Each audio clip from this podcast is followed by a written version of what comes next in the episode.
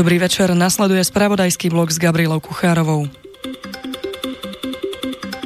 Deklarácia o zvrchovanosti Slovenskej republiky prijatá Slovenskou národnou radou pred 26 rokmi 17.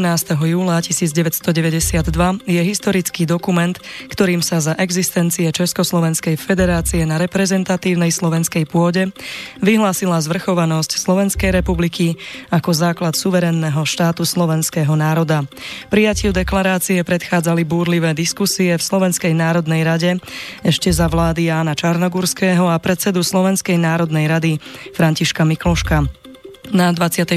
schôdzi Národnej rady 2. mája 1992 sa vo vyhrotených sporoch prezentovali dva nezlučiteľné názory na navrhovaný text dokumentu.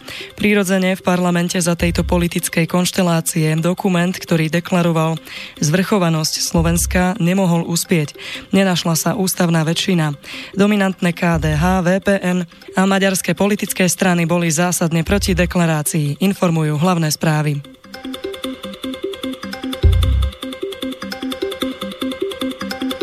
Prezident Andrej Kiska sa druhý raz na jeseň postaví pred súd v súvislosti s jeho nadobudnutím pozemku vo Veľkom Slavkove. Informovali dnes hlavné správy. Právna zástupkyňa Jána Franca má teraz k dispozícii dokumenty z katastra, ku ktorým dlho nemala prístup. List vlastníctva, ktorý jej predložili s Kiskovým menom, nemá podľa nej dostatočné náležitosti, aké by mal mať. Sporný pozemok kúpil Julius Sirocký, od firmy Agras a v roku 1999 ho predal Kiskovi. Ako poukazuje právnička, v kúpnej zmluve, ktorú uzavrel Kiska so Sirockým, je sporné to, že sa v nej nenachádza číslo listu vlastníctva. Na kúpnej zmluve je len parcela, rozloha, typ a cena. Kiska v pozemkovej kauze tvrdí, že o žiadnom podvode nevie a pozemky vo Veľkom Slavkove uvádzal vo svojom majetkovom priznaní.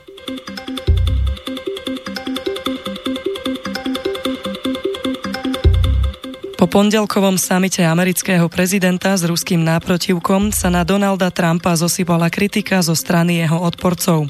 Podľa časopisu Lidovky najvýraznejšie zaznel hlas od bývalého šéfa tajnej služby CIA Johna O'Brennana, ktorý viedol agentúru za vlády prezidenta Baracka Obamu medzi rokmi 2013 až 2017. Ten považuje Trumpovo správanie za zradu USA. Vyhlásil, že nie len, že Trumpové komentáre boli hlúpe, ale že ho má ruský prezident Putin úplne vo svojej moci. Vyhlásenia prišli v súvislosti s otázkou na Trumpa, či vo veci miešania sa Ruska do prezidentských volieb v USA verí viac vlastným bezpečnostným službám alebo prezidentovi Putinovi.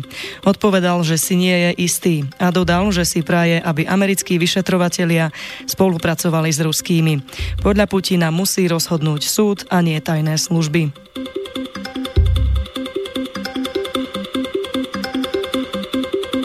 Ukrajinské úrady informovali v pondelok o odhalení kievskej kliniky, ktorá roky predávala do zahraničia deti porodené ukrajinskými nájomnými matkami. Správu priniesol portál Aktuality. O odhalení hovorili v pondelok na tlačovej konferencii v Kieve veliteľ polície Serhý Kňazev a generálny prokurátor Jurij Lucenko. Podľa slov prvého z nich sa podarilo identifikovať stovky nájomných matiek. Kňazev však nekonkretizoval názov kliniky, ktorá sa špeciálne špecializovala na umelé oplodnenie ani identitu 41-ročného cudzinca, ktorý ju podľa jeho slov pred 7 rokmi zriadil.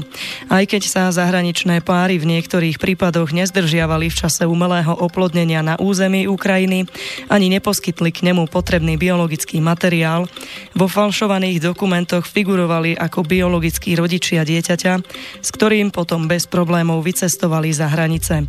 Klinika inkasovala za svoje služby 32 tisíc eur, nájomná matka 6 tisíc eur.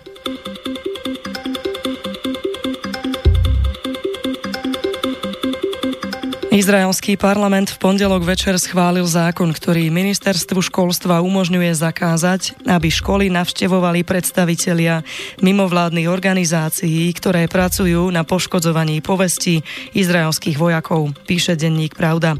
Tento zákon je vo všeobecnosti známy ako zákon o prelomení mlčania.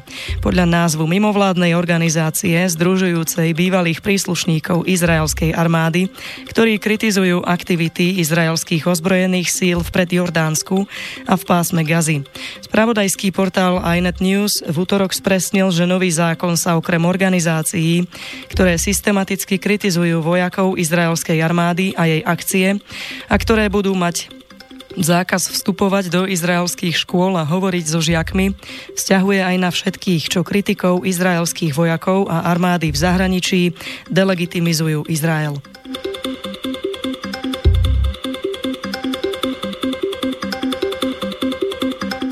Európsky súd pre ľudské práva odsúdil v útorok Rusko kvôli tomu, že nezaviedlo do platnosti adekvátne vyšetrovacie opatrenia na identifikáciu objednávateľov vraždy ruskej opozičnej novinárky a aktivistky za ľudské práva Anny Politkovskej. Tá bola zastrelená v Moskve 7. oktobra 2006. Štát si nesplnil svoje povinnosti týkajúce sa účinnosti a trvania vyšetrovania, vyplývajúce z Európskeho dohovoru o ľudských právach z roku 1950 Uvádza sa v oficiálnom vyhlásení Európskeho súdu pre ľudské práva. Hlasovanie v podobe piatich hlasov proti dvom proti boli ruský a slovenský sudca. Podľa Európskeho súdu naznačilo, že došlo k porušeniu článku 2 z Európskeho dohovoru o ľudských právach pojednávajúceho o práve na život. Útorňajší rozsudok súdu podľa TASR nie je konečný. Ruská strana môže podať odvolanie v lehote do troch mesiacov.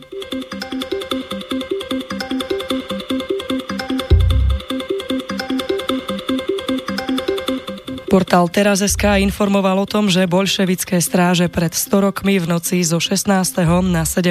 júla zastrelili v Jekaterinburgu na príkaz ľudového komisára obrany posledného ruského cára Mikuláša II. aj s celou rodinou. TASR dodáva, že opakovaná komplexná analýza potvrdila pravosť pozostatkov ruského cára Mikuláša II. a členov jeho rodiny. Podľa agentúry Interfax to v pondelok oznámila oficiálna predstaviteľka Ruského vyšetrovacieho výboru. Uviedla tiež, že k analýze boli prizvaní vedci, ktorí skúmajú a systematizujú okrem iného asi aj 2000 dokumentov vrátane tých, ktoré sa v rokoch 2017 a 2018 našli v archívoch a múzeách v zahraničí a doteraz neboli predmetom skúmania. Cárska rodina žila na Sibíri vo vyhnanstve od abdikácie, ku ktorej Mikuláš pristúpil v dôsledku zložitej politickej situácie v marci roku 1917.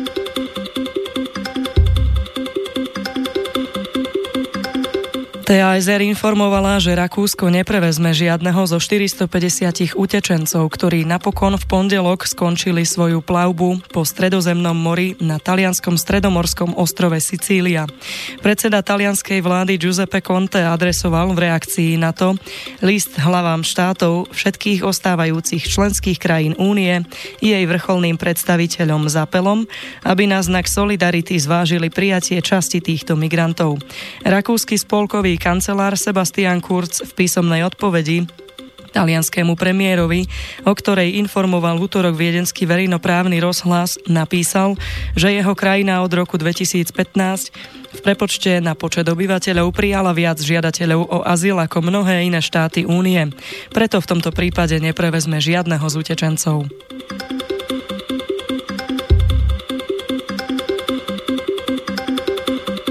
Podľa štúdie, ktorú majú k dispozícii poslanci Európskeho parlamentu, čaká náš kontinent ďalšia veľká vlna migrácie, predovšetkým z Afriky. V diskusii na Tablet TV to povedala europoslankyňa za Smer SD Monika Beňová. Dôsledkom globálneho otepľovania je suchšia a horúcejšia klíma, ktorá bude v nadchádzajúcich rokoch zhoršovať situáciu poľnohospodárov v niektorých oblastiach Afriky. Aj preto by sa podľa nej mala Európska únia intenzívnejšie angažovať v potenciálne krízových oblastiach. Dôležitá je podľa jej slov efektívnosť poskytovanej pomoci. Máme nástroje na to, aby sme kontrolovali, ako sa distribuuje rozvojová pomoc, ale kontroluje sa to minimálne. Často sa príslušná komisia alebo my v parlamente až ad hoc dozvieme, že mnohé z týchto peňazí idú na občianské vojny, vyzbrojovanie rôznych kmeňov alebo skončia u teroristov, upozornila.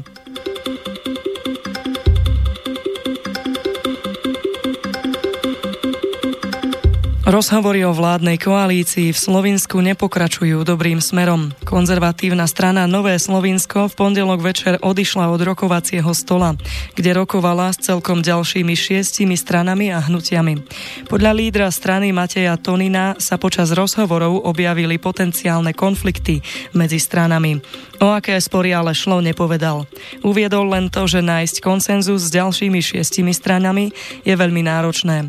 Jeden z hlavných bodov sporov je ale privatizácia štátom vlastnenej banky Nová Ljubianská banka, ktorá by mala začať na jeseň. Slovinsko slúbilo, že banku predá výmenou za to, že Európska komisia povolila v roku 2013 záchranu tejto banky. Ďalším problémom sú podľa agentúry Reuters otázky reforiem zdravotného a dôchodkového systému. Pokiaľ sa strany nedohodnú na vláde, môže dôjsť k novým predčasným voľbám už na jeseň, píše časopis Argument. Thank you.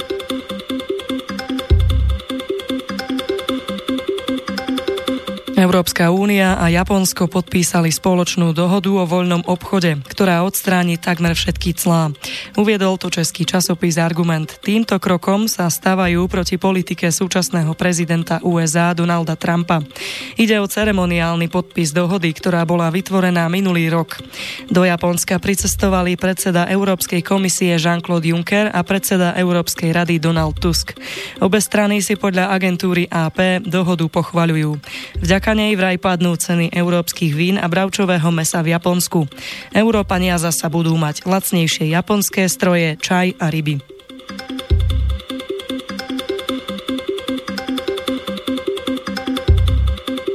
Podpredseda vlády pre investície a informatizáciu Richard Raši vystúpil v pondelok na pôde OSN. TASR uvádza, že tam hovoril o slovenských národných prioritách, ktoré vychádzajú z cieľov agendy 30, 2030 pre udržateľný rozvoj.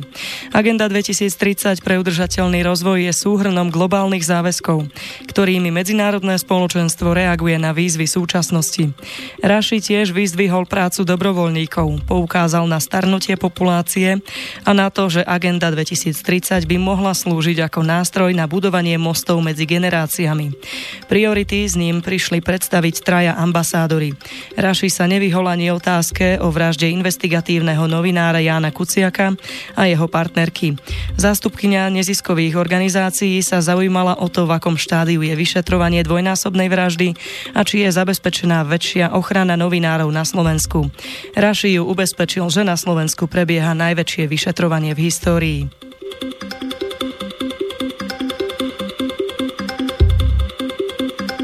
Portál DSL priniesol informáciu, že prevádzkovateľia internetovej infraštruktúry sa budú musieť už čoskoro vysporiadať s pomerne nečakaným problémom, a to s potopením množstva infraštruktúry v pobrežných oblastiach z dôvodu stúpajúcej hladiny oceánov na pobreží USA. Operátori ťahali v minulých desaťročiach často dôležité spoje a kostrové siete v USA paralelne s pobrežím, kde sa sústreďujú aj veľké mestá. Ďalším dôvodom bolo aj potrebné napojenie na podmorské káble s Európou a Áziou. Pred 20 až 25 rokmi však podľa vedcov z univerzity v Medizone ale nebrali do úvahy stúpajúcu hladinu oceánov. Teraz podľa štúdie má byť podľa vedcov pod vodou do 15 rokov, teda do 2033. viac ako 6400 kilometrov optických vedení a údajne až 1100 rozličných sieťových úzlov, ktoré neboli určené na umiestnenie podvodu. Pre dnešok je to zo správ všetko. Čerpa, čerpali sme z portálov Lidovky, hlavné správy, aktuality, teraz.sk, parlamentné listy, časopis Argument, aktuality, DSLSK. Do počutia pri správach.